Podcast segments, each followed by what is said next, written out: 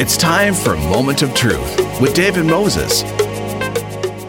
Scano Sego, Ani Bojo, Kwekwe, Tansi, and welcome to Moment of Truth. I'm your host, David Moses, and you are listening to Element FM in Ottawa and Toronto, 106.5 in Toronto, 95.7 in Ottawa. You could also be listening on the Radio Player Canada app if you download that app and type in 95.7 ELMNTFM or 106.5 ELMNTFM.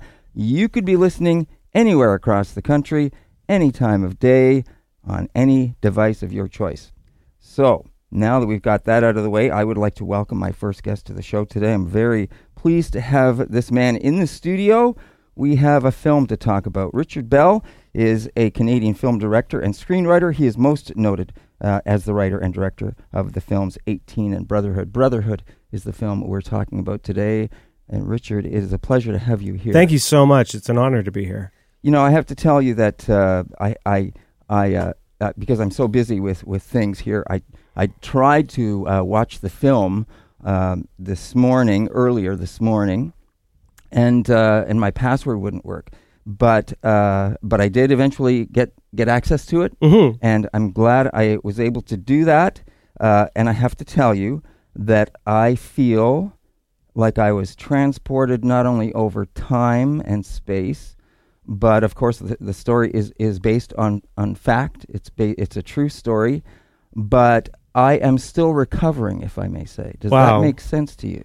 Yeah, I mean, that's the best compliment a filmmaker could probably get. You've made my morning. Thank you. Well, I'm glad it made your day. Uh, you know, it, it's not necessarily a happy story, but I, ha- I you know, honestly, I, I, I, I love the way it opened. Mhm. Uh, it grabbed you right from the very start, Mhm. uh, and I love the way it went back and forth between the tragedy and and you know the the the, the, the characters. Uh, as I was watching, um, is this is this a, an entire Canadian cast, by the way? Oh yeah, absolutely. Fabulous. I would only ever cast an entire Canadian cast. I don't. I don't have a lot of tolerance for Canadian movies that kind of. I, I get it, and I get why because there's so many boxes to tick when it comes to pleasing financiers and funders and partners and distributors. But we have such amazing raw Canadian talent here, and we, you know, we need more of a star system. But like mm. we have Brendan Fehr and Brendan mm. Fletcher in this movie, mm-hmm. and are they super duper stars? No, are they like? Are they stars in their own right and amazing articulate actors? Yes. And faces we know. I mean, you know. And faces we know, like, Yeah. you know, Brendan Fehr goes all the way back to Roswell in the early 2000s, and, and Brendan Fletcher is known as the, you know, the actor's actor. Mm-hmm. He's a force of nature. You know, and and so you have the strength of those those great actors and the great cast. Uh, but before we get any very much further into this, it's based on a true story. Mhm. Um, why don't you, uh, for the pe- people that haven't seen the film or know anything about it, do you mind just explaining a little bit? Yeah, it takes place in 1926 at the at Balsam Lake, which is in the Kawarthas, and the Brotherhood of St. Andrew Leadership Group, which is out of St. James uh, Cathedral Church here in Toronto. They gathered at Long Point uh, for two weeks of camping, and they set off across Balsam Lake in a 30 foot war canoe. Uh, you know, singing, you know, my paddle's keen and bright, and having a great time. And a summer storm kicked up from nowhere. Uh, they were broadsided by a wave and they went tumbling into the water. So the movie is this survival story about them surviving the night. Um, but as you said, I don't tell the story in order, um, which I very pleasurably uh, do. Uh, it starts with the accident, and we ping pong back in time to see the events that brought us to you know this cathartic moment, um, and then also you know um, the moment uh, the moments afterwards. Yeah. Now, and I have to say, I was I was emotionally uh, connected to the film right from the very start, as Wow. I mentioned to you. Uh, I I was tearing up a few times, and it was because of the strength and I think the writing. So congratulations. Thank you. Uh, I have to say that. um uh, you know, I- I was, I was, yeah, I was sitting on the edge of my seat. I was, I wanted to see every. I didn't want to miss a thing. Thank you. Well, and the thing that's really uh, a pleasure for me is um, we've only had a we've only had a few screenings Mm-hmm. up until now, but like, it's been attended a lot of the time by the cast's Mm. parents. So the parents have seen the movie about three or four times, Right. and uh, I mean, of course, by default, they're going to be proud and everything. But the comment that I keep getting back is, "I see something new every single time." You know, and and and and I think there's some really interesting uh, moments that you capture in there uh, pertaining to modern day. Yeah. even though Yeah. it's 1926. Well, you got to make it relevant, you right? know? Uh, yeah, you do, but Yeah. it's it's humorous in ways, right? Yeah. You- We got to get these kids away from from electronics, you know. they, Yeah, well, just he- sitting in front of the radio. Yeah. Robert Butcher, the leader, played by Brendan Fehr. He says uh, the kids spend their entire day sitting in front of the radio, and you know you can you can fill in the blank there, like whether it be Minecraft or Pokemon Right. Go or whatever it is. Yeah. there's a, there's a modern equivalent. But you know the the other wonderful thing about this this story and filmed beautifully. Thank you, Adam Swica is my cinematographer. Yeah. He's like a real wizard. Yeah, and and you know it has that that look of of the day, Mhm. right? And it's, it's it's and it really helps to to add to that whole mystique and things. But um, you know, it looks a couple of things popped out at me outside of of the the filming of it all. One, it, just as a cast, as the cast, the guys looked like they had, in many ways, a great time. Yeah, really they did. They did. bond as a brotherhood. Yeah, Um, the sad part about that is, of course, that this is based on true story, and there was a tragedy involved. hmm Um, but you know, uh, as I said, it's it's wonderful, uh, wonderful to see that camaraderie that happened. Um, but you know, you even tie in some other things that you don't necessarily expect to find. And what I guess what I was ref- referring to, and it was nice to see, was the the element of the indigenous Mhm. culture and history that Yeah. was tied in with the area, and how you even wrote about, you know, their bodies are buried right here. You're walking on, on where they, you know, they lived. And Yeah. died. So Balsam Lake is traditional Ojibwe land, Mm. and uh, you know Robert Butcher. You know, obviously, I had to fill in the blanks with creating his character, but he was um, he was very much someone who had a lot of respect for uh, tradition, and he was a great lover of Shakespeare and uh, a historian. So, in my mind, he was someone. I he tells the boys, he says, you know, this is old Ojibwe territory. Like we're walking on, you know, where they're buried. They they hunted here, they fished here, um, and they play lacrosse in the movie. Which that back then uh, the traditional word was baggataway, right? And he says, you know, warriors played this game, and it was to honor the creator, and they worked as teams. Um, and uh, and then also the lovely thing about it, like the magical thing about that, was that we actually did shoot on Ojibwe land. We shot on the Michipicoten First Nation, which is outside of Wawa, and we did a smudge like with their chief. We did a smudge before we started shooting. Um, the people on the reservation worked on the movie. The props were built by First Nations um, seamsters. Uh, the dock that all the boys stand in in that first shot that you said that you liked, that was made with trees that had been felled on the reservation, and you know they milled it and they built that for us, and we left it behind for them because you know, they're like, oh, we want to use it for a wedding. We're like, it's all yours. we could also do things on a reservation that we couldn't do in a provincial park, Yes. right? Yes. So that's it's their sovereign land, it's their sacred absolutely. land, and the, I like there's things that I, I feel like you don't see in a movie or know uh, unless you're hearing an interview like this. But I do think that there's things that you feel, and I think that the magic and the the the beauty of shooting on like a real Ojibwe land. Uh, and this movie is about community and, and working in tandem with the First Nation. I, I think that an audience can feel something that there's some kind of there's some kind of sparkle there. Yeah, I, I would agree with you. You know, what, what's interesting is the other thing that you say there were some things you, you could do that not necessarily elsewhere or might be more difficult these days, perhaps, is that uh, you know this is this we were talking about this is about brotherhood, but it's, but these boys come from. Uh, it's after the First World War, Mhm. and and the boys are fatherless because their fathers have been lost in the war, and so that's what this is all about, building them. And in some ways, this is a movie in very mm, in real terms after this tragedy uh, of of of you know uh, uh, uh, coming of age uh, for, for Yeah. many of these guys, and and and tough coming of age for the in, in terms of the lead boy, right? Uh, Waller, yeah, played by Jake Manley. He's, yeah. a, he's a little rebel. Yeah, Yeah. uh, who is you know kicking and screaming all the way. Yeah, Uh, and and of course, you know, uh, Mr. the butcher, Mr. Butcher, Mhm. is rightfully so takes him aside yeah, uh, to vent some energy and pushes him to the limit, and then turns him loose on a tree. yeah, yeah. He says, "Pick on something bigger than you." He puts an axe in his hand, and he says, "You know, pick on, like, you know, cut down this tree." Mm. And I think that uh, for Robert Butcher, he's sort of like a quasi father figure Mm. to this, you know, young kind of Hotspur, and uh, and um, and you know Waller resents that. Yeah. Um, but I think Waller, uh, the movie like deals with masculinity in many forms, and there's a lot of archetypes here. But Waller represents the animalistic, angry, uh, you know, to the boiling point uh, version of masculinity, and he needs to work things out, but through action. Yeah. Which you know, scientifically, it's even found that you know boys are just more action oriented, or they learn in a in an action oriented uh, way. Yeah.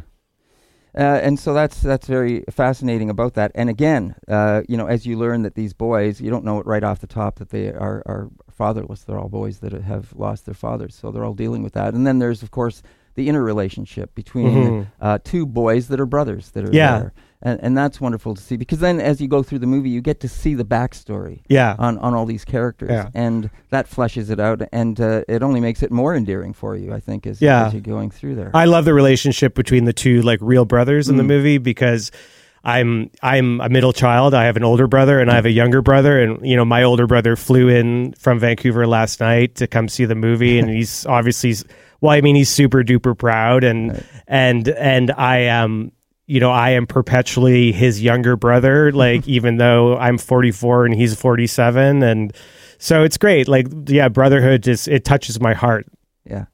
Um, what made you decide to do this? How did you find out about the story?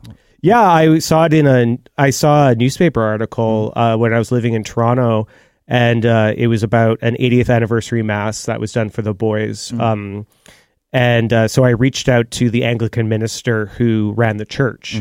Uh, and I drove up to Balsam Lake, and I said what I, I said to her what I wanted to do and what I wanted to accomplish, and she took me out on the lake, and she was sort of like the ambassador of Balsam Lake, and um, I she showed me the plaque that was hung up in a church there, and I did a rubbing of it. And It was during TIFF uh, many years ago, and I brought it back to uh, Toronto. I was pitching producers, and then I'd give them a rubbing of the plaque, um, hoping that that might help. It, it didn't actually, but um, but uh, yeah, I just found it in the newspaper, and I just went, "Wow, that's such a great story for a movie." You know, I, I noticed in one of the clippings that are in, uh, you know, some of the some of the stills that are taken to support this, uh, and and it, you know, in the title about this tragedy in the in the newspaper and the Globe, I think it was ni- in 1926. Yeah. That right beside it, there's another story about five women. Okay. Did, did you happen to I- see that I- next to? I- I- they were also on a lake. Oh, and, And- something happened to them? No, they Oh. were all they were all fine, but they were on a boat that the motor went dead, and they were afloat for four or five days. Oh, really? which was really, but they were all, it was all safe. But I just thought, wow, you know, there's another story there. Yeah, and Canada, you know, Canada is a or has been traditionally, a, you know, an outdoorsy, rough Mm. and tumble sort of, you know, frontier. So I'm sure that there's many stories about that. But when you think about it, like now we're like, oh, my Wi-Fi is down, or you know, my like, my, like I, I'm not getting a signal right now, and that's what makes makes us anxious. But when you think about how our grandfathers and our great grandfathers went out you know, on a lake or they went mm. canoeing or it's just like, yeah, they didn't have anything like that. Mm. You know, the other, the other thing that's interesting, of course, in the backstory of all the characters, not only of the boys, but uh, Mr. Lambden, uh, you you see their own personal tragedies, hmm uh, the loss of his own son, and and the epidemic. You know, and so it was. ev- It even goes beyond the war. yeah. and and you know these are things that we don't necessarily have to deal with anymore these days because of, of all the vaccines and all the things that we Yeah. have that, that help protect us.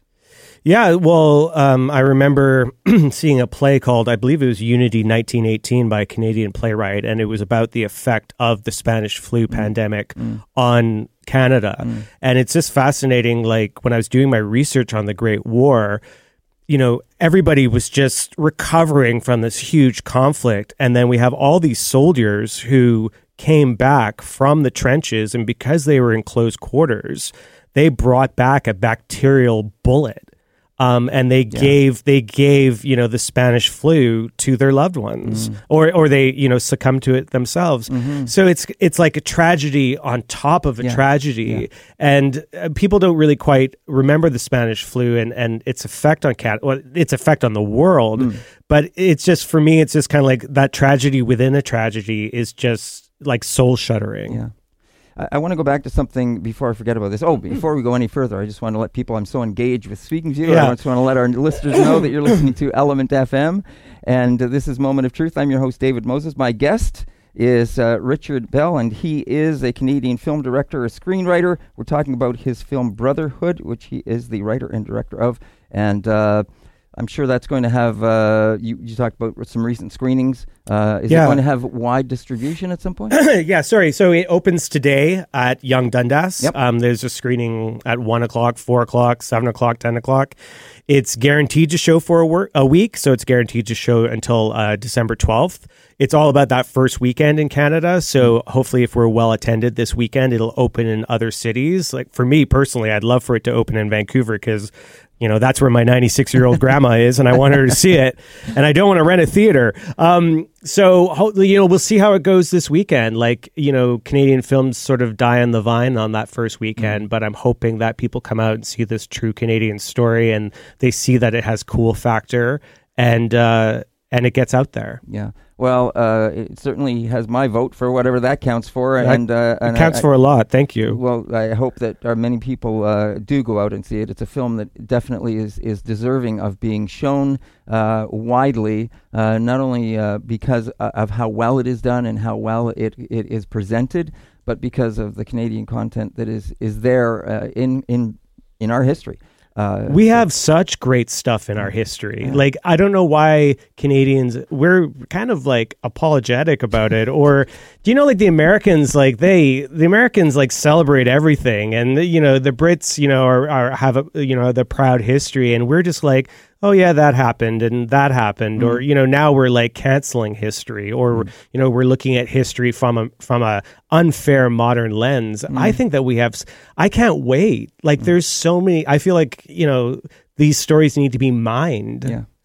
I, I I agree. I think that uh, hopefully in the future we're going to see a whole lot more of, of Canadian stories coming out. I'm sure, uh, as I'm sure you know, there is a, a plethora of, of indigenous stories that Yeah. could be told. and indigenous film is having a great time right now Yeah. you know i haven't seen the grizzlies yet but i'm Mm. so proud of like what they accomplished um uh, indigenous film is is is skyrocketing and, Mhm. and deservedly so Speaking of that, just going back to your story for a moment, which I thought was a very n- lovely, subtle moment in the film. After the tree is felled, yeah and it falls. There's a very lovely, gentle moment when uh, everyone is so excited about this. They chop this tree down, and they all go, you know, very excitedly off camera. And we pan back to the to the tree stump, yeah and then we see a little fox yeah come across, yeah and he's standing there, and he looks at the tree. It seems to be looking Yeah, at the tree, yeah. and it's and it's and it's like, what have you guys done? Yeah, yeah, You yeah. know? No, I love it. I, wow, I love watching my movie through other people's eyes. Right. That's that's a real treat for me. um, we do have these, uh, and it's so funny because people say to me, "Oh, the moments with the animals." Mm. Uh, it really speaks to them and it really uh, sticks with them. And for me, uh, in the movie, I wanted the animals to bear witness. hmm There's also this feeling that uh, when a storm is coming, usually the first Uh, oh, things yeah, that know sure. about it are the animals. Absolutely. The birds start going crazy or Yeah, something. yeah. So there's this storm Flies that's will start biting you. yeah. There's this storm that's descending on Balsam Lake, and Mm. these boys don't know that it's coming. But in my mind, in the poetry of the movie, the animals do, Mm-hmm. and uh, and that and the animals are bearing witness to what happened to these boys on that lake in 1926. Yeah, yeah. Uh, there is so much more. You know, I love uh, some of the lines. i you know, as we talked about earlier uh, about it's a coming of age for these boys, and and it's tough, uh, especially uh, for one particular youth, youth who who ends up taking the the lead Mhm. um, as as we lose some of the some of the people on the. Uh, uh, and the sacrifice that is then made, which is then brought forward to to him, and he sees what's going on, you know. But you hear some of these other wonderful lines that are setting this all up, of course, right? Like, for instance, the line about a hero. A Mhm. hero is only someone that can't look away. Uh, hero is just a man who's too afraid to run away. Oh, runaway. Yeah, Sorry, yeah. I, I couldn't hear the last little Yeah, bit. yeah, yeah. You know, that line, plus, um, uh, you know, the, the, the, the story about the brothers when I guess the older brother kind of gives the younger brother false information about his father. Yeah, he, the the um the older brother and the younger brother have a very conflicted relationship and a very conflicted, a different memory of who their father Mm-hmm. was. Uh, the younger brother thinks that the father was a World War One hero. Right. And the older brother disagrees. Uh, I don't want to give too too much away. Uh, and then um, later in the film, the older brother actually tries to do a 180 on his story and convince his younger brother, who's feeling disillusioned about the father, that he was actually a hero. And it's the, the I mean the the film is very much a study in well in many things, but about the whole idea and notion of heroism. Yeah. And sometimes being a hero is just showing up. Mm-hmm. Uh, there's a line that the older brother says that he says, you know, our dad was a shopkeeper who Mm-hmm. volunteered. Yeah. Uh, so when you think about it, we didn't have conscription right away for the Great War. And it's just like, wow, a shopkeeper who volunteered Yeah. is a hero Right. for volunteering. Yeah. And like that's there's a, such a dignity in that. There's Mm-hmm. a dignity in showing up. Yeah. Um, and whether what he did in the trenches or not was heroic or not is is kind of moot after that. Right. But it's interesting, of course, uh, when when uh, the older brother then reveals something else later in the film, Yeah, uh, when he he himself makes a sacrifice yeah, uh, to his younger brother. Um, uh, uh, you know, and then there's the the other line uh, w- that uh, Mr. Butcher says when he is about to make a sacrifice, uh, and he turns to Waller and he says, "You you want to know why I did what I did in hmm the war? I didn't do it uh, for the country. I didn't do it. I did it for the man beside me, behind me. You know." And I thought that was another real, you know, Yeah. touching and and uh, boom, you know, yeah. hit you over the head. It has Im- it has impact. yeah. And and uh, if you talk to soldiers and veterans, you know whether it be um, Afghanistan or peacekeepers, uh, just even reading interviews and whatnot, they're not there. There isn't this feeling that they're doing it necessarily for king and country. Mhm. They're doing it for the person they're standing next to. right and maybe their loved ones back home as Yeah. well right uh, yeah so there's some some fabulous uh, lines and some fa- fabulous moments I, th- I think that everyone can learn something from watching this you know I, think I had a great experience yesterday with school kids, like Ah. um, middle schoolers, uh, Right. grades six to eight, came to Cineplex yesterday, and it was all arranged by the teachers, Mm. and there was fifty kids, and I was like, "How's this gonna go?" Right? Like, like first of all, it took me five minutes to get them to turn their phones off, but eh, which is also kind of like you know a bit of a theme in the movie Sure. as well, right? yeah uh, about you know disconnecting from technology. Yep. But they got their phones off. They watched the movie, and they all had great questions afterwards. They all really nailed the theme. Uh, and then I took them on the TTC, and we went to St. James Cemetery on Parliament Street. Mm. And I introduced them to the boys, you know, who are like forgotten to time, and Mm-hmm. um, the the the gravestone is was covered in snow and covered in ice, Mm. and some of the guys just got down on their knees and just started whittling away at the snow and the ice, and it revealed their names. And you know, they asked me more questions about the boys, and you know, for me, it's very moving because you know, for no, like the nine years making this movie, I used every time I came to Toronto, I'd go to the cemetery and I'd give the Brotherhood a bit of an update on how things were going. It's like, oh, Telefilm signed on, or Ontario Creates just gave us some money, but like bringing those middle schoolers to that to introduce. And I actually said to them, I go, I was like, hey guys, like you know, uh, here are some middle schoolers who just watched your story. It, that's that's everything to me. That's everything. yeah um so so there you just done something else that this this film is aside from from just uh, uh, a, a a moment in history and and uh, something that that actually happened it's it's educational and that's exactly what I think when I said you know I think Mhm. everyone can learn something out, uh, from this film and have something to take away from it in, I'd in love to get it in schools. yeah And you know what I'd love to do? I would love to do a screening at St. Michael's School Mm, because of what happened there. mm, Because I think that that's like, uh, I like I don't have any personal connection to St. Michael's, but you know it's a it's a religious school and it's a school that is been wounded, and it's a school that needs healing. mm. And I think a, a screening of Brotherhood at a place like that would be a very good thing. Mm. Yeah, uh, I think you, you might be right there. You know, the, the other thing that I that I wrote down as as I was watching it uh, when the tragedy is, is is taking place, and it's alluded to uh, earlier in the film. I knew it would come back to it. The watch. Yeah. and uh, and, and the watch uh, unfortunately belongs to someone who said, "Oh, will it to you," you know. Yeah, yeah, yeah. Um, but uh, you know that's one of the tragedies that happens. And uh, sorry, it's not the watch. The watch gets saved. It's it's uh, Mr. Butcher when he gives the the young uh, boy who was afraid to get in the water because his father drowned. Oh, he gives him his gives a compass. Yeah. and and and the boy loses it, and or he drops. Yeah, it, Yeah, the kid drops it. Oh, Yeah. and I went, oh man, Yeah, yeah, yeah. well, you know, like uh, screenwriting 101 is kind of like uh, you've got to make your characters suffer. And this is something that I was talking to to the kids yesterday, Mm. right? Because I was like, you know, what makes a compelling movie or what makes a compelling character? And, you know, they're talking about, you know, the Hunger Games or Star Wars or whatever, Mm-hmm. Sure. right? And it's just like all those protagonists need to suffer. Yeah. So you just kind of like put, you pummel your characters Yeah. and then chisel away and then they, you know, they bloom. yeah. And then these characters are pummeled. They really They're are. totally pummeled. They really are. Yeah. Uh, and and that's when I say it's it's that coming of age. It it really uh, and that happens, of course, at the end when uh, uh, Mr. Lambden is uh, he's ill, he's recovering, and he tells the boys go to the hospital, and they say no, we're, we're staying here. We're you." staying right here with you. Yeah. Yeah. It, it's a it's a great film, and I I say uh, Nyawa Gretchen Nyawa for uh, and thank you for creating it Thank you so and much. bringing it to life for us to see. And I hope you all I hope you have all the best with it, and, and I certainly hope that everyone gets to see this film. I really do too. It's a it's a it's a great Canadian story. It's a true story. Even if you don't like the movie, you you have to like you have to love the true story of it. The the the feeling of camaraderie and the feeling of sacrifice and just be proud as a Canadian of the stories of the building blocks of our nation. Uh, we have a lot we have a lot of stories to tell here in this country.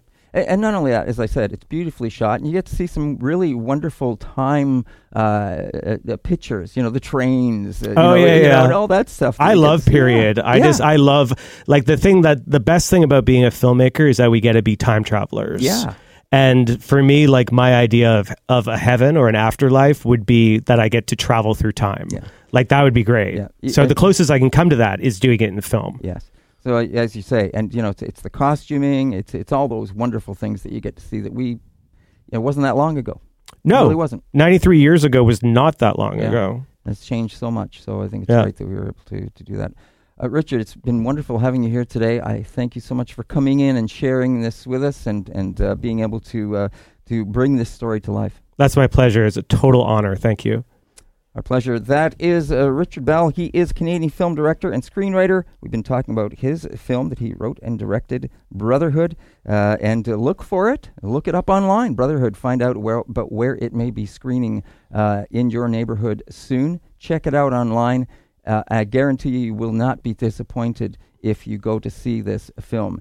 And uh, it's Canadian content right down to the core. Right down to the core. So uh, please do, by all means, support it. But please don't go away because we'll be right back here on Element FM and Moment of Truth right after this. Welcome back to Moment of Truth. I'm your host, David Moses. You're listening to Element FM in Ottawa and Toronto, 95.7 in Ottawa, 106.5 in Toronto. And of course, you could also be listening anywhere across Canada. If you download the Radio Player Canada app and type in 95.7 E ELMNTFM or 106.5 E ELMNTFM.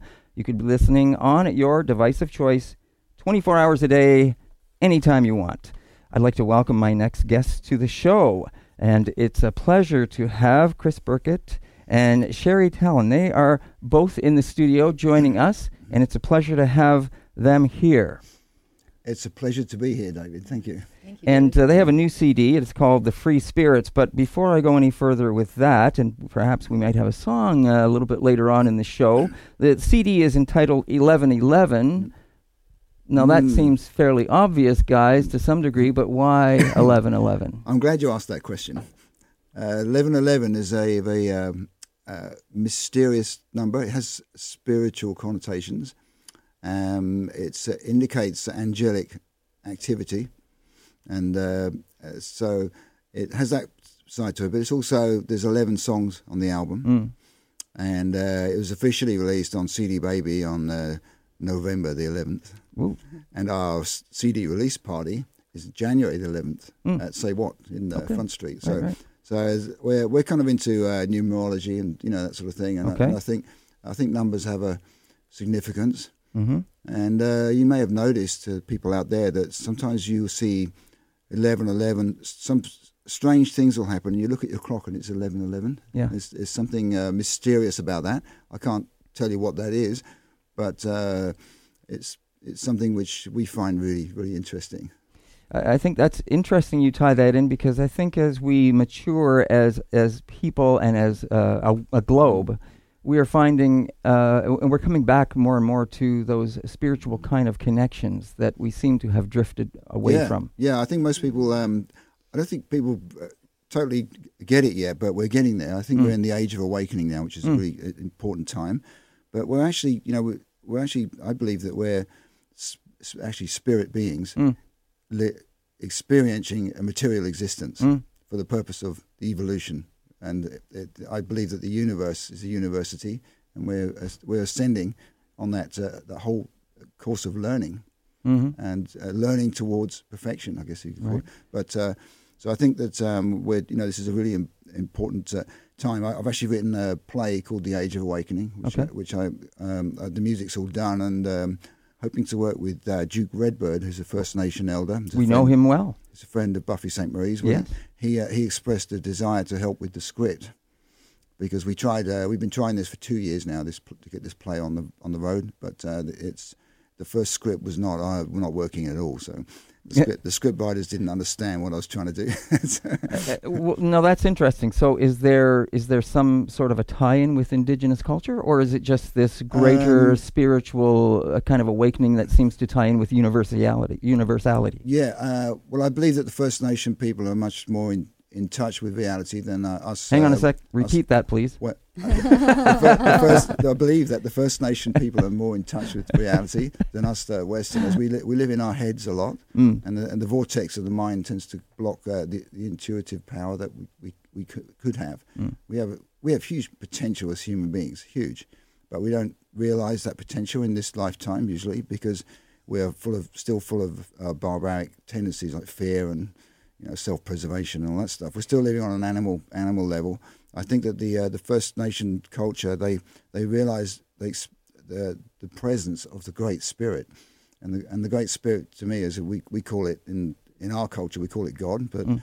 I prefer to call it the Great Spirit because it's a, it's uh, it's something that's in everything. It's in us and it's in every manifestation. It's everywhere and it's beautiful, and we can contact that. We have that in us, all of us, but we don't believe we do. We've been told or programmed that we don't have this. So, and that's partly why we use the word the free, the free spirits for Mm. our project because we we're very uh, we're kind of spiritual people. Mm. We're not uh, religious people, but because religion is something that Mm. man has made up. Mm. If, excuse my me saying that, or at least the manifestation of known Right. religions Right. is is not uh, that close to the, me- the original messenger. Right. I believe in the messenger. I'm a big fan of Yeah. Jesus Christ. Mm. And I'm a big fan of Muhammad. I'm a Mm. big fan of any uh, Gautama, you know, all the people that brought messages to yeah. this planet. I think they're just like divine beings.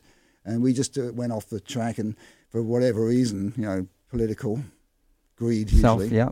you Yeah. know, selfishness, greed, ego, yeah. all that stuff. We actually went off the track, and uh, so I think the First Nation people are much more in touch with the, the Great Spirit than than we are. So we have a lot to learn from them. And Well, thank you for saying that. You As a First Nation person, I uh, very much agree, uh, agree and, and think that I wish more people would, would tune into that. Y- you know, I think you, you touched on this uh, a little bit because I was going to mention it as you were talking about uh, about this. You know, in, in terms of uh, the church or, or, or religion uh, versus spirituality. Um, the idea, you know, I was wondering how much do you think ego plays a role in that too, in getting in the way of opening the mind to other things.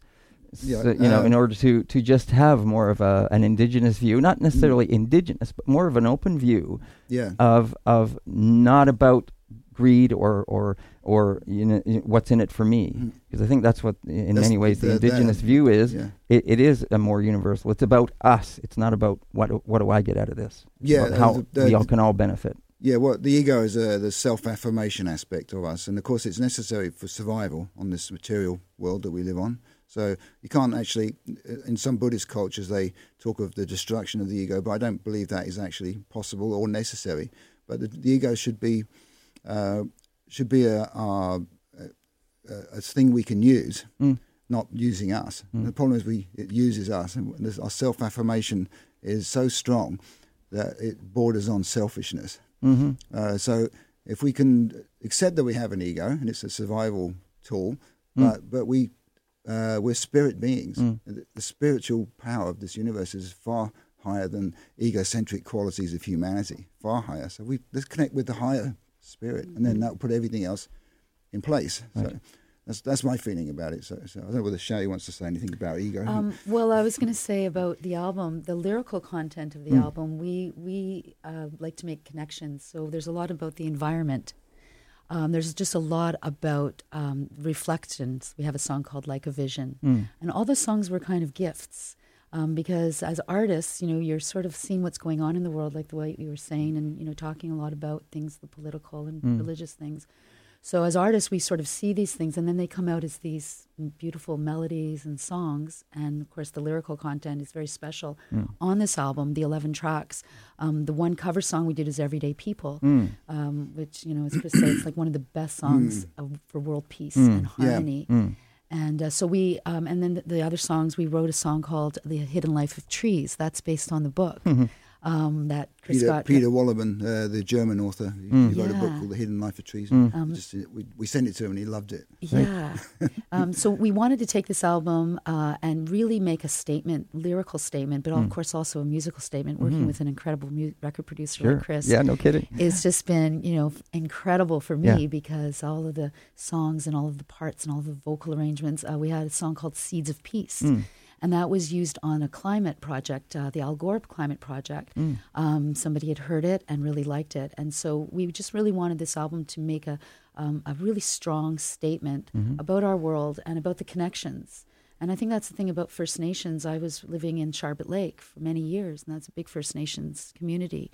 And um, what I realize is that it's it's all about really just like respecting the our world and respecting each other and um, all of those things. Yeah. Well, uh, thank you for that, uh, Sherry. Also, I want I want to thank you for bringing up the fact that we do have this uh, very well respected and well uh, known uh, producer in, in the midst. We haven't gotten around to that yet, so I want to thank you for for introducing Chris as such. I we Um, should do a separate interview and I'll tell you some of my uh, funny stories. That would be with, oh, uh, well. I wanted to try and get to, to some of that. yes. Now, uh, can I ask before we do talk a little bit about that because I, I do want to talk a little bit about uh, you know some of your your production uh, production work and the people that you've worked with a little bit, Yeah. just to give people a sense out there uh, because they might have gotten the wrong idea about the the interview. We've been talking a lot about spirituality, which is great. Nothing wrong with that at all. It's real. Um, but uh, can you can you tell me how did you guys get together and, and start this this working relationship in the album? Uh, well, I, Sherry's got a better memory Well, than I have for detail. um, I, well, I, I met Chris Mm. um, at uh, the Sherbourne studio, Mm. And um, uh, we were. Uh, uh, he was working on a piano piece for me. I write original piano Okay. instrumentals, Yep. and I found out Chris loves flutes. He Okay. does a lot of recordings. A lot of. Uh, he gave me his album "Be Creative." Yeah. Right away, I love the title because I'm a Mm. very creative person, Mm-hmm. and also I believe very strongly in creativity. And when you're in a creative place, it's so beautiful. You're not worrying. You're not thinking of things. Yeah. So I listened to his album and I was blown away. And then Chris um, asked me to, in return for my uh, the piano Yep. piece that he worked on for me, I did a penny whistle part on a song called "Turning Around the Sun," uh, which is just on the SAC Video of the Week. yeah, Um, that's uh, and- funny enough, coincidentally. Yeah. yeah. Uh, and then uh, he invited me to come out and play with him. Well, of course, I was just excited like you Sure, wouldn't believe sure. because I loved all of Chris's songs Yeah. and I spent a lot of time learning them and working on them. Mm. And then um, we just began to write Mm. uh, together. And so the Free Spirits, we actually have a whole other album ready to go. Um, but um, the you know we're both very creative people, Mm. and um, we just seem to be able to come up with some really really fun ideas. Yeah. And so, how long have you guys been working together then? Uh, we met about four years ago, I think, Okay. wasn't it? At uh, my old uh, studio in Sherbourne Street. Mhm. And um, it's kind of went on from there. The, the, al- this album took a long time because I, I'm very busy. I'm Mm. always producing other artists. You know, Yeah. I, I just finished. I finished Buffy's Sainte-Marie's album yes. uh, a couple of years ago, uh, Medicine Songs. Yep. But I'm always helping local artists to realise their dreams too. Mhm. So, so I didn't really. Um, we've only been able, to, be able to spend like one day a week. Mm. So you could say that. So how many uh, how many weeks is in two years. It's hundred. We don't. We spend about hundred days. On I don't, you have to do the math, but and we had the luxury of making the songs really as good as we wanted because we didn't have. Uh, Yeah. Basically, Chris came up to my Sure. little cottage in Musselman Lake, Mm. uh, and we had a song called. Uh, it's called Four Elements on the album, but originally it was called Peace from the Geese Mm. because we have a lot of geese up there. of course. so we had a lot of from the a lot geese, of beautiful yeah. nature. yeah, that's to the se- that's a secret title. to call it. We really hear the geese on it. Well, we didn't. Uh, the, the album is essentially about peace. Mm. You know, it's, it's uh, that's why uh, we just we do a lot of research on YouTube. and We've been listening to Yes and Gentle Giant, all my favourite bands from the seventies, and that and that ex- that kind of ex- that had a lot of influence on the arrangements. Really? And, Okay. uh, and of course Peter Gabriel, who I worked with years ago. So so we listen we listening to all that stuff and getting a really good. But we just, while I, we were researching, we discovered Sly and the Family Stone, Everyday Mm. People, and Mhm. I was listening to it. And uh, in fact, we were listening to Larry Graham, who's the bassist. we were checking out one of his tutorial Right. videos. He's Right. a, he's a real dynamic bass player, you know, the thumbs, thumb to thumbs guy. Right? Yeah. Uh, so we, wa- and then that led us to Sly Stone, and then we heard um, Everyday People, and we thought that that is a really really good peace message. Yeah. You know, do you remember? You remember the lyrics? Yeah.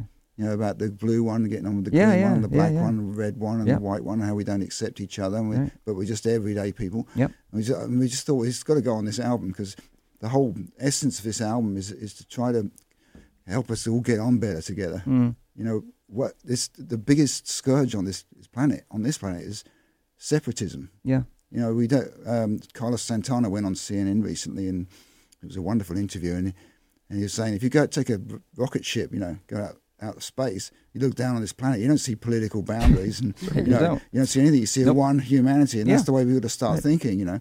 And the lady says, "Are you saying we should, you know?" Uh, drop our borders, and he said, "Yeah, the, in the future we should drop our borders and get all get on." You know, it's like- Yeah. it's simple. So, so that's the, the the essence of peace is is, is to end separatism Right. in culture, in in uh, financial status, all Mm-hmm. the stuff that separates us. We need to get into a one humanity mode, and uh, you know, Well, you know that that goes. You, you, you go tie right back into uh, something that that uh, is tied in with the American Canadian border that separates the two countries, which is a man-made border, just like Yeah. all the other ones. Yeah, And uh, you know the indigenous cultures that lived in this area, in, in these six nations, there's they span both sides of the border. They don't recognize of course that wasn't border, a border because it wasn't there before. Yeah, So uh, it ties in exactly with that that idea. yeah. I mean, we got to to move forward. We have to Yeah. we have to look back in some ways to move, in order to move forward because we we we uh, inc- separatism appears to be increasing. yeah. And uh, that's why on the new record, on the ARC version of Everyday People, I wanted to. We wrote a little piece in the middle, which you'll hear, which is a Middle Eastern piece of music, which Mm. wasn't on the original record. right. And the reason I wanted that, and the video director uh, Tom Amorian, who passed away last week, sadly, but it's a, Mm. a tribute to him. This video as well. He found some footage from the Haji and the, some Muslim footage, and, I, and I want, I want, we're, we're everyday people, so we got to. There's, there's a, there's a lot of problem separatism about about the Muslim faith, and, and it, it should not exist. You know, Mm. we're, we're on the same planet. We all we all breathe the same air. You know, we all have the same water. That we we're under the same sky. It's we really need to drop all this separatism. You know, and that's why I wanted to put in the middle of everyday people. I wanted to put something Right. Middle Eastern. Right. Uh, I want to let everyone know that you're listening to Element FM, and uh, this is Moment of Truth. I'm your host, David Moses. My guests in the studio are Chris Birkett. He's a multi talented, award winning producer, singer songwriter, composer, and sound engineer. And he is also joined by Sherry Tellen. They are the Free Spirits, and they have their new CD, 1111. We've been talking about a multitude of things so far. uh, we hope to get some, maybe a piece of music uh, to by them. They've mentioned the new album, Mm. 1111. The Power of Love, I believe, is the song that Sherry Uh, alluded to earlier. The power of our love. The Power of Our Love, sorry. But there is a song called Power of Love. Yes, it's not a the, the Power of Our Love. Sorry, I missed a couple of words there. was essentially saying that, that, that, that love is if you it's not just love between a man and a woman it's love for the love Mm. Right. between uh, humanity is could be so powerful it could just open up a whole Mm. Sure. hole in the universe Right. for, for our ascension so I, I, I believe that they're- we're all ascending beings Mm. and it's almost like a stairway to heaven you know, like Right. Led Zeppelin thing but, but that's about something else but, but anyway we, we have that potential of opening up the sky and opening Mm. up the universe with if we practice unconditional love with each other Mm. Well, why don't we give it a listen? Yeah. Uh, if you guys are up Up for it. Yeah. Great. Yeah. Uh, so we'll have a good, have, have a listen to uh, Chris and Sherry performing uh, "The Power of Our Love" live right here in our Element FM studios, and then we'll come back and talk to them after that. Don't go away. Well, stay tuned. We're going to listen to this right now.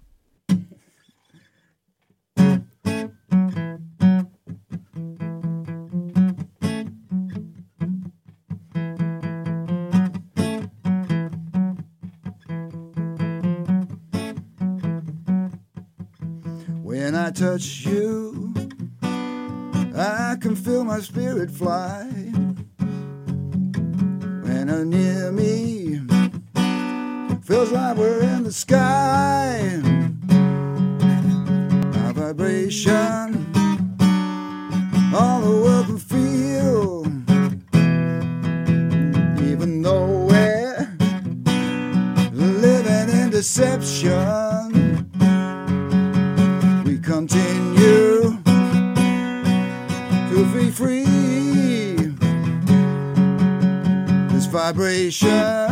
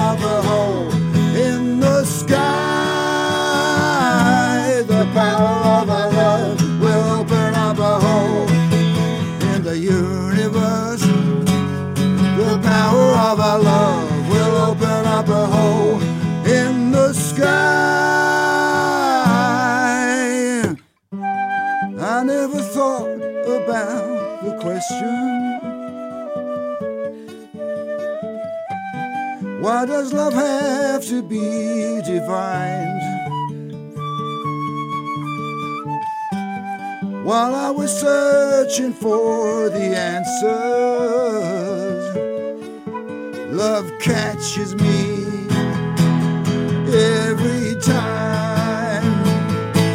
The power of our love will open up a hole in the universe.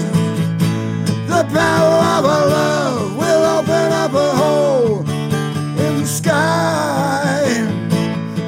We are climbers. We're climbing to the stars.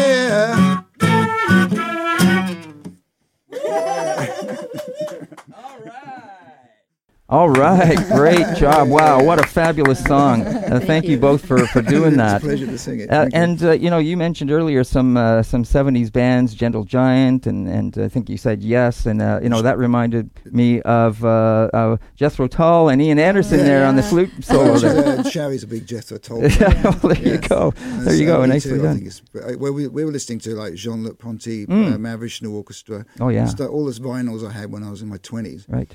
And I just used to go nuts about. And I sit there for hours learning the licks, you know.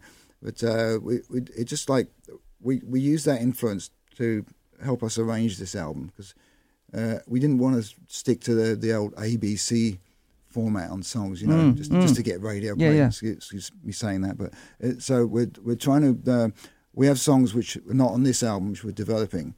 Uh, there's one. There's a song called "Boyfriend," and it and it has literally like ten songs. It's like a Yes song. Mm. You know the the way Yeah. the Yes used Yeah, to yeah. like ten different Sure. songs, and Yeah, yeah. like Mozart used to too, right? So, Right. But uh, that's, uh, we're we're we're getting much more into that, uh, which I think it'd be it'd be nice if the music business came around to that. I think it's possible that artists can now work uh, uh, with less restriction as to format. Uh, and Mm. the the business has always been about, you know, conforming to a format. Yeah. And I- and I think now that everything's opened up. You know, label Yeah. labels aren't don't have the same control over artists they used to, and a lot of independent stuff is happening. And I actually see that as a good thing. So I'm glad you mentioned that because that was something I wanted to ask you about as a producer and someone that's been in the industry for quite a while, working with a number of different artists. You mentioned Mm. Buffy Sainte-Marie, of course. We had Buffy in the studio. We we interviewed her, and there was a, a, something you mentioned, uh, and it, I hope it comes back to me about something she said. Uh, oh, I know what it was. It, it- you know how you, you were talking about how the, the things are swinging more towards this, uh, uh, you know, very sort of uh, separatist kind of a, a Mm. view, and po- and political things are happening where Mm. uh, it's more authoritarian kind of things. Elect people are being elected, that kind of stuff. Mm. Uh, Buffy describes it, of course, as a pendulum. yes, You know, that's what she said. It swings one way and it's just going, and it will swing back the other way. yeah. Uh, in fact, the pendulum uh, imagery fits exactly what's happening with gender right Mm. now. Uh, we, Mm. we have uh, we've been suffering from thousands of years of female suppression on this Mm, planet, mm, and uh, it's been perpetuated by uh, man man-made religions too. mm. and uh, and it still is in some cases. But I don't believe that any planet in this universe, and there, I think there's a lot of inhabited planets in just this universe. I don't believe any planet can be called a civilized planet if they don't have gender equality. And we're we're kind of swinging that. The pendulum was like way over on the Mm. left or right, whichever way you look at it. and uh, but uh, I think it's it's swinging back the other way. Yeah. And of course, you're going to get a, re- a reactional Mm. uh, Mm. swing to that. So Mm. it's going to be like you know, but I, I believe that when the pendulum comes to rest, we will have perfect gender gender Mm. equality on this planet, and that'll be that'd be a wonderful thing. Uh, so, so Chris, uh, you know, getting getting back to, to your, your career as a producer and some of the people you've worked with, of course, which is uh, quite a, a wonderful list. Uh, you know, you you've worked with uh, Sinead O'Connor, you've worked Dexy, Dexy's Midnight Runners, you've Yeah. worked with uh, Bob Geldof, Quincy Yeah. Jones. Uh, oh, I love this one, Mel Brooks. Now, I Oh, did yeah. watch that video. I did watch that video. Oh, the Hitler Man. Oh my God, it was so much fun. Oh, it was yeah, so, yeah. and of course, it's right on the heels of the producers, right? Yeah. Uh, so that's great. Uh, talking Heads. Now, y- the reason I mention these artists is, is it goes back to what you were saying about the industry. Mm. And you're saying there's more independence now. Artists don't have, uh, or the, the the companies don't have as much control. But you know, and you talked, you alluded to the the vinyl albums you used to go back to listen Yeah, to, yeah. right? Well, so kind of coming back now. eh? Well, and that's what I was going to ask you about. Mm. Do you see that swinging back? Because you know, in the heyday of when you know you referred to Yes, Mm. uh, this this really like huge Mm. productions, right? Massively long. You know, Jethro Tull had like a sixty uh, minute uh, song. You know, Yeah, thick as a brick. And- used to have you know, th- and there was all these these very lengthy theatrical. You know, Mike Oldfield. yeah, all, all these one stuff. track, right? Do you do you think that's going to swing back? I mean, ha- I mean, you know, right now, for Uh, instance, you're hard pressed to find a solo in a song that's on the radio, right? There's you don't see those anymore. It's exactly. yeah, out. it's considered old hat to do Yeah. a guitar solo, for example, Right. which is uh, that, but that's that's changing. I think they, I think the the uh, obviously the restrictions of vinyl was time, right? You could Mm. not put more than Yep. you know 15 minutes on yeah, a side, right? Yeah, yeah, So I'm sure like Yes and Gentle Giant would have made even longer tracks as they could have, could have done. yeah. but but now we have uh, we're in the digital digital domain. Uh, I mean, analog does sound warm and it's really nice, but I have to tell you as a producer that I'm not. Uh, I've moved on. I've been working on uh, you know hard hard disk formats for a Mhm. long time now, Mhm. and I used to be an analog guy. Yeah.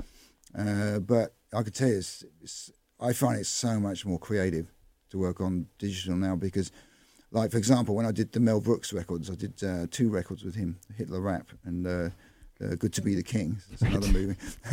well, he Mel couldn't really rap in time with Oh, music. Now, he's a great film producer, but Right. he wasn't really, Mm. you know, Mhm. on the uh, on the money as Yeah. far as groove goes. So um, in the end, I gave up trying to get him onto the track. I just I just said just freeform it. Mm. Just say what it says. Hi there, people. You know me. I used to run a little joint called Germany. I Yeah. was number one, the People's Choice. I just got to bang that out on, Mhm. a, on a quarter inch tape. Yep. And then I'd, I would, with the help of a china graph pencil and the pause button, I would, Cut, fly, I would fly in line by line into Right. the 24 Yeah, track. so I was doing this two, three, four, drop in, you know, Right. like with Wow. two hands. Yeah. And it's it's destructive, as you know, analog tape. If you drop Right. in too early, Sure. you've got to do it again, right? Yeah. Yeah. Uh, I mean, uh, Yes used to do window edits. They used to cut the 24 track and move a whole section, Mm. just a little window to somewhere else, you know.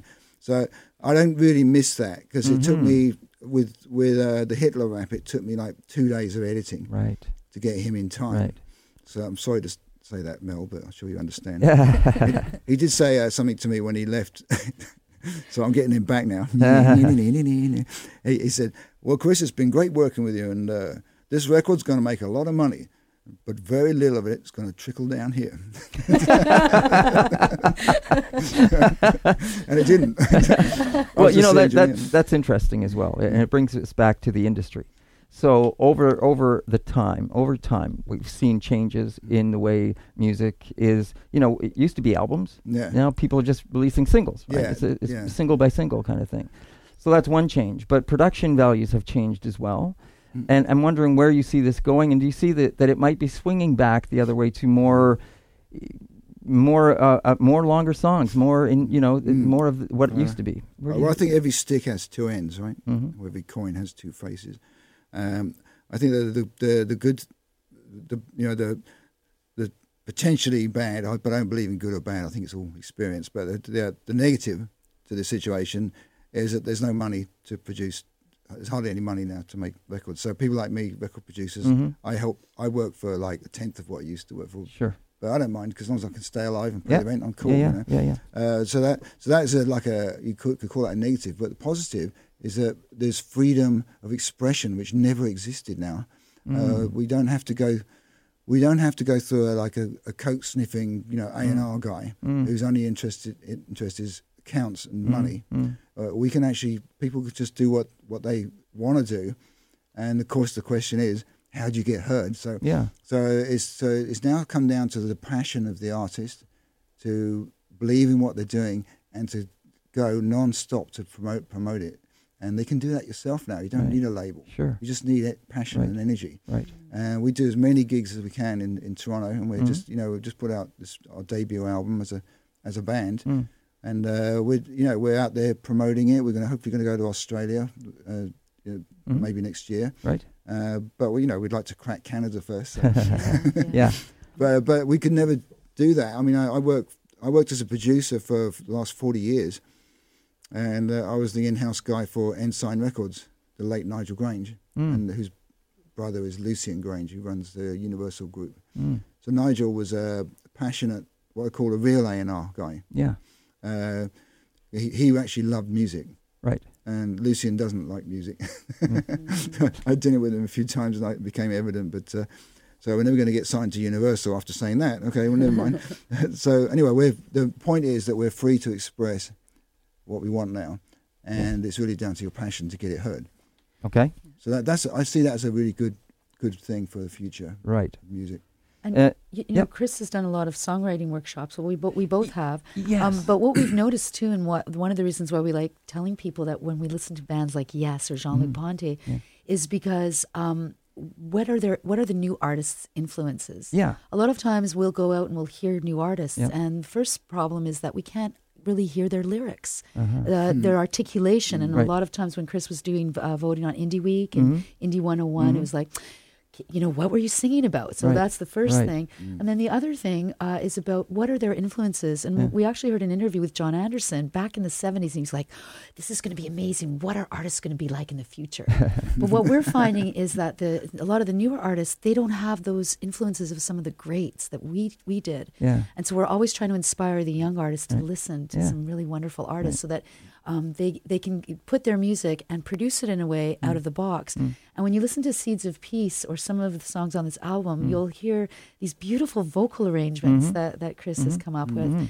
and um, they're just really, I think, very inspiring. Yeah. Yeah, that, I have to thank Jon Anderson for that because uh, I just love I love the way he used to do the, you know, and Chris Squire, Yeah. the two great The two greats for the two two, great both people singers from in that Yes, band. yeah, the lead yeah, vocalists. just like yeah. just amazing. I mean, you see them live on YouTube, and the you know it's not the studio version, but it's live, but the the vocals sound really good even live. And you know, I'm glad you mentioned yes, because I was going to uh, uh, uh, get back to this. Are they still considered? Is it the best or the greatest rock band? Because I know you know the Mm. Rolling Stones are, but it's one of. The, were they considered the best or the greatest? If it Yes. depends if you're uh, if you're basing it on sales Yeah, or on quality. But if you're basing on but I mean, quality, player, me, play, playability But and, and yeah, know, well, talent, I mean, right? well, there's there's so many really oh, that's Yeah. unbelievably great. Uh, if you listen to Jean Luc Ponty and, Oh, the, and the yeah, people he works sure. with, they're, they're and Gentle Giant, they're they're they're just as creative as Yes, but in a in a different way. Yeah, I mean, they, they're all multi instrumentalists. It's Yeah. just it's just amazing. So. I, it's hard to say with the who is the best band. Uh, I think the Free Spirits are probably the best band right now. I agree. All right. oh, listen, listen, Chris. Something I, I wanted to to uh, get back to is you were you were sort of mentored uh, a little bit by Tony Visconti. Yes. Yeah, yeah. I was signed to his late Good Earth Records back Mhm. in the um, in my twenties. Yeah. uh, I won't tell you what year that was, otherwise you'd better work out how old I am. But, but uh, the um, uh, we we did two albums with Tony. My band was called Omaha Sheriff, Right. uh, and uh, you can you can find Omaha Sheriff out there on YouTube. It's great. We're really into like Genesis and Yeah, yes, yeah. and you know you can hear that you hear it in the compositions. Mm.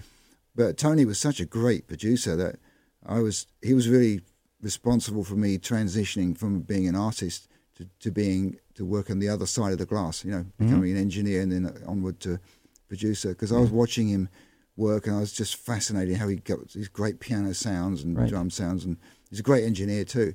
Yeah. And then I, so when I did one of my uh, albums in when I was living in Paris called Freedom, Yes. I contacted Tony years later and uh, asked him if he would, you know, mind playing on my record. So he played bass on a couple of tracks. Wow, that's great. a track yeah. called uh, "Call Me," which you can hear Yeah. out there on the web. Uh, that's Tony on bass. That's wonderful. That's great. Yeah. Uh, listen, we're almost out of time, and I'm sorry to say that. I hope that you guys Oh, will come come back. back again because I think there's so much more we can talk about.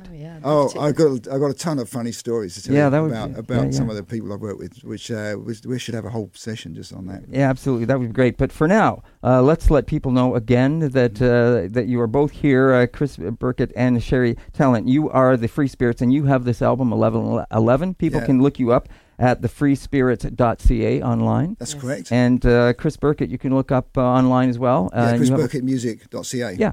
And uh, you may, yeah, CA. website. Now, Yeah, uh, yeah, Chris, uh, briefly, just before we go, uh, you were born in London. You you Yeah. spent a lot of time in Europe, and I think you moved to Germany for a while. Uh, or, and I or- bought or- um, or no, I bought a chateau in the south of France. and that's built it. a Yes, studio down that's there right. Yes. uh, with some of the royalties I got from Sinead's record. Right. It's in the days when you could make money making records. But uh, yeah, I've lived everywhere. There's, I've lived in a lot of places. I, I, I was in Hawaii before I came here. but now you're in Canada. So Yeah. what's the? How did you end up here? Uh, mostly through Buffy Sainte-Marie, actually, Okay. like, uh, because um, I met uh, Buffy Sainte-Marie's uh, official video director, Yes. Joan Prowse. Mhm. and uh, I was playing guitar for Buffy on the third album we did together, and we we did a, a show at, at uh, Massey Hall, Mm. and so Joan's uh, official life story of Buffy Sainte-Marie documentary Mm. was released alongside the album called Running for the Drum. Okay. So we had it was a double release. Right. So she was at the concert, and then I met her, and then we stayed in contact, and I ended up moving over here. Right. So. Okay. So it's, it's uh, because of Buffy I found Canada, but um, I have to say that I just love being here. It's just the, the, the, the it's the one country where I have actually thought I'm going to stay here. Mm. You know, I've lived in a lot of different countries. Mm. I, I was in Paris for a long time before I Mm. moved here. Mhm. I released Freedom there, and uh, the French didn't really like my music because I was singing in English. So I, so I started singing in French because I Right. can speak French, and Mm. uh, and then they said I had too much accent. So then after that, I thought. Oh, I'm gonna have to get. I'm gonna have to get across the Atlantic. Isn't working. Well, we could talk about that as well. I, I, I did travel Europe for a little bit, and I remember some stories about being in France and uh, some Americans that were uh, trying to get some information speaking English. But that's another Yeah, that's time. we another can talk about that another time. Uh, uh, but before we go, I just want to also mention because I, I wanted to. You alluded to this. Uh, it's your your uh, your previous. Uh, either song or CD that came out about uh, be creative. Be creative. Yeah. People can see that video online, and Yes, uh, they can. can and and hear the lyrics, and and they Yeah. can check it out online as well. And that's another Yeah, song that. the- uh, that video was directed by the late Tom Amorian, Mm. who, who also did our latest Mm. be, uh, Yeah. Everyday People Yeah, yeah. video. Uh, he died of a heart attack last week, and he's a, it was we're very sad about that. So at our, uh, I suggest you all come to our Yes. CD release party. Yep. It's on January the 11th, another 11 in there, uh, at Say What, right. 67 Front Street, Toronto. Yep. And we're going to be doing a tribute to Tom Amorian on that uh, show and showing some of his videos that Yeah. he's made for us. So Fabulous. That'll be great. So, yes, once again, uh, you can see the Free Spirits uh, on January 11th at Say What uh, in Toronto at 67 Front Street, as Chris just alluded to. Chris Birkett and Sherry Talon are the Free Spirits. Their new CD is 1111. It's been a pleasure to have them both here in the studio. uh, I wish really that we had more time. I'd like to talk to you so much more about some stuff. It's so exciting. But for now, it's just been a pleasure. Thanks for, for performing the song, and uh, just been great having you here. We look forward to Oh, having you back again. David, thank you so much for having us Yes, having us on. so. All right. And, and Andrew on the sound too. Oh, absolutely. Yeah. Ab- My- my main sure. man. That's right. It that takes more than one person to put on anything. yeah. I also want to say Nyawa Miigwech Wanishi and thank you to everyone who helps put Moment of Truth together. They include in Ottawa, Jill Kennedy and Caroline O'Neill. In Toronto, Andrew Johnson, Luca Capone, Kathy Zabokin, Bruce Barber, Andrew St. Germain, Nyawa Miigwech, and thanks for listening.